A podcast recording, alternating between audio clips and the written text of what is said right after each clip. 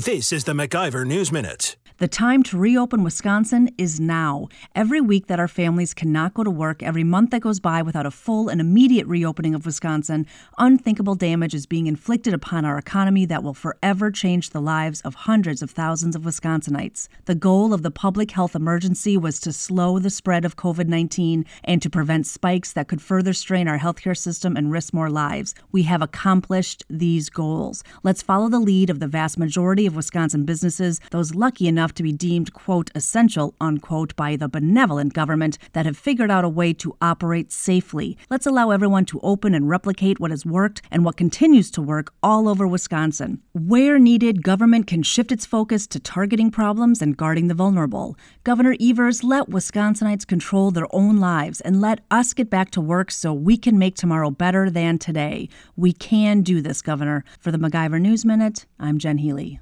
For more free market news, log on to MacIverInstitute.com.